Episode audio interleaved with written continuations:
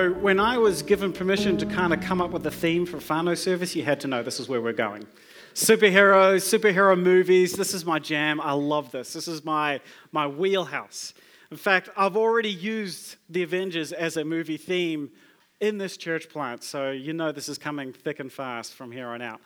I love superhero movies, especially those sorts of scenes, you know, where they all get together and he's giving orders and everyone's doing their thing and, and it's kind of epic and awesome, and maybe it's just me. But, uh, but the thing is, this is my deal with superhero movies, though. Have you ever noticed they follow a very similar pattern? First of all, this big force comes and attacks New York. Like always, New York. Like the universe must think that New York is the capital of Earth because they just turn up there and they go for it. And they don't come after military targets or strategic government buildings. No, they're just, they're just happy just going up and down the streets blowing up cars, you know? That's their thing. And on the military side, they always seem to forget that they have more than 5,000 fighter jet aircraft to take care of this. And instead, they just sit and cower in the corner while a couple of guys in dress ups try and, you know, save the day. It's just, it's kind of a strange little thing, right? But all of the hero movies are the same. They're not looking for a big group, they want a small group of very extraordinary people to take care of the world's problems. And that's great. It makes for a fantastic movie. But reality is a little bit different, isn't it? I mean, have a think back to the actual attack that happened on New York 9 11. You remember when we turned on our TVs, we didn't see a small group of heroes. We saw every cop, we saw every firefighter, we saw every paramedic from miles around converge on Manhattan to do whatever they could to help. There were thousands of people there helping. Or when, when Christchurch had the earthquakes uh, about 10 years ago, we saw thousands of students band together into their own student army and get out there and shovel streets and provide food and do whatever they could to help. This world is in dire need of heroes, but it doesn't need a small group of superheroes with superpowers. What it needs is millions of people, ordinary people, jumping in and making a difference, right? I mean, that's, that's the world we live in, right? Really. And the church is no different. And that's why I wanted to kind of go down this, this road of superheroes today. And I'm really excited to do this when we've got all of our generations with us together. Because this is a message for everybody, for adults, for kids. Everybody has something to learn from this superhero idea. All right, so we, I think we've kind of inherited this idea of, of the church that kind of more resembles the superhero type movies. You know, we understand that there's a struggle against evil, right? We understand that there's good fighting against evil and the stakes are really high. But we've kind of learned to rely on a small group of superheroes. You know, the missionaries, the pastors, maybe a few extraordinary volunteers who are there putting their time in and doing the work while the rest of us kind of cower behind. You know what I mean? That's kind of this, eh, this inherited idea of what church is all about. After all, the pastors and the missionaries and those special few volunteers, they're the ones who have got the training. They're the ones who have got those special powers of ministry. They're the ones who can step up and do that work, right? It's their job, right? That's, that's what they're there for. Well, while that works in the movies, it doesn't really work in real life. Because just like real life, what we need is not a small group of people, special powered people. What we need, what God is looking for, is millions of ordinary Christians stepping up and getting involved. Yeah? Check out the plan that He has for the church in um, the book of Ephesians. Says, He, God, makes the whole body, that's the whole church, the whole body fit together perfectly as each part does its own special work. It helps the other parts grow so that the whole body, the whole church, is healthy and growing and full of love. Each part, each person doing their part to make the church grow. Each person is given a special superpower, a special power by God to use to help the church, both internally within the group and externally, helping the church reach the community. And this is kind of the thing we, we kind of take a, a tangent when we start talking about gifts and helping the church, is we tend to think, oh, that means I need to set up chairs on Sunday morning. Right? That means I need to, you know, pack down or set up or do morning tea or help with the kids on Sunday morning, because that's what helping the church means. And it does include that stuff, and we do need that stuff. But it also includes the rest of the week, because the church is the whole body, it's all of the people, right? So, helping the church grow stronger includes encouraging people. It includes gathering together in the middle of the week to study together, to build community together. It means looking out for the needs of other people and how can we help. It means banding together to get out into the community to reach those who aren't yet part of the church family. It's all of those things. That's what the church is. That's what makes the church stronger, is when we line ourselves up with the direction God is putting us in. And everybody has their part. And everybody has been given a power to do that. So the same guy who wrote that Ephesians passage also wrote this passage in the book of Romans. Nope, I went back too far. One more. There we go. All right. Just as our bodies have many parts, and each part has a special function, so that same concept. So it is with Christ's body. We are many parts of one body, right? And we all belong to each other. So if your gift is to encourage others, be encouraging. If it is to give, if it's giving, give generously. If God has given you the leadership ability, take the responsibility seriously. And if you have a gift for showing kindness to others, do it gladly.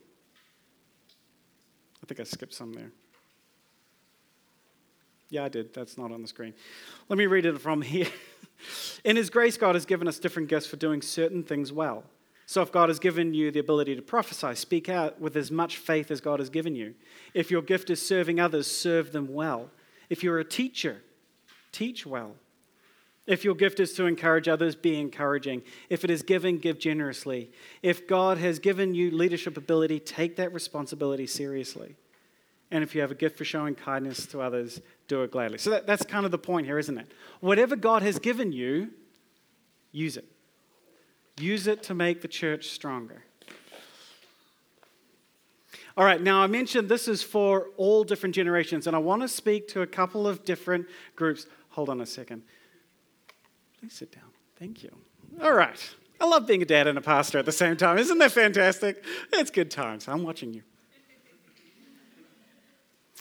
All right, so kids, I want to kind of step into you guys first, okay? Because when we start talking about, oh, yeah, we all have a gift to kind of help the church grow and, and, and serving and being sort of like getting involved in Christian community, that all sounds very adult type stuff, doesn't it? That sounds like, oh, yeah, adults should be doing that. Adults have those gifts, adults work with the church. But you know what? Actually, Jesus would say something very different. He would say, he, all of us are good at something. All of us have been given abilities, all of us have been given gifts. Every one of us has something to contribute. So have a think about what you are good at. If you've got the little worksheet, um, there's on the back page, there's a list of descriptions for different words that maybe describe you, different things that you might be good at, and you can circle the ones that apply to you. And then you can think about how can I use those to help my church be stronger? Maybe being friendly is part of that. And so you can help other kids feel welcome when they come, when it's when their first time, and you see that it's their first time, and you can come up and make them feel welcome. You know, whatever it is, everyone has something that they can offer. And our adults, want to key into you guys here for a second too. Because when we start talking about heroes and superheroes and, and all of this, the movies and stuff like that, we're kind of like, ah, oh, that's cute. You're talking to the kids now. You know, and that's very nice that you're kind of giving them something to think about. But we all know that underneath all of that kind of talk is stuff for us as well, right? So this is for us. We each have been given an ability, given something, given something to work with that helps us to make the church stronger. And I'll say something else too. It probably doesn't hurt for us to step into that world a little bit of heroes. You know, it may seem fantastical and it's, you know, fiction and all that sort of stuff, but it does tell us something about the world that we live in. Because we truly are up against something. We truly are up against evil in the world. And we truly have powers and gifts and abilities to offer. that was not you, Dad. I get that. so, no matter how old you are, no matter the age, no matter the skill level, no matter where you think you are, this is very clear. The Bible is very clear that you have something to offer and you are needed to help the community grow stronger. So, that leaves us with a couple of questions whoever we are, we need to ask a couple of questions. The first is what is my superpower? What am I good at? What has God gifted me to do? What has uh, what sort of things am I passionate about? What sort of things can I do? And secondly, how will I use my powers to save the world?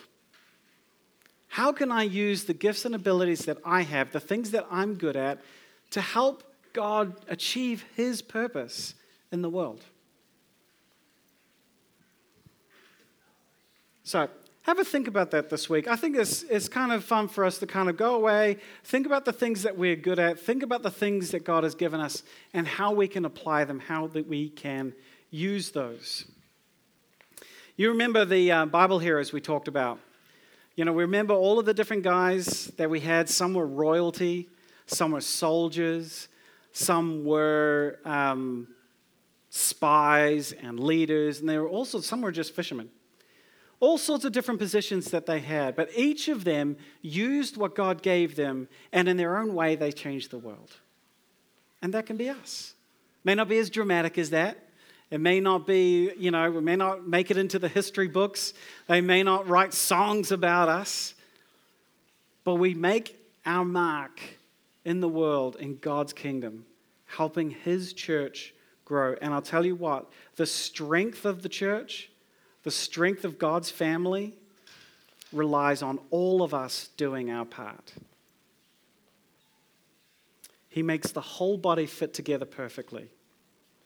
As each part does its own special work, it helps the other part grow so that the whole body is healthy and growing and full of love. Let's pray. Lord, I just uh, thank you that you've given each of us something to do. And Lord, you, you've kind of asked some of us to step into full time ministry and to start churches, maybe be missionaries. And, and that's, that's an amazing honor. And I'm honored to be called to do that. But Lord, help us not to think that it is just those people who are doing something important. Help us to realize that we all have a role to play, that the church requires everyone to be involved. And show us how we can be involved in ways that make sense, in ways that make sense to who we are, who you have made us to be, the gifts you have given us, and the purpose you have for us, the direction you want our church to go. Help us to remember, Lord, that serving the church is not just getting involved on a Sunday morning, but it is getting involved with the whole family throughout the whole week doing whatever we can to make everyone stronger and closer to you. It's in your name we pray. Amen.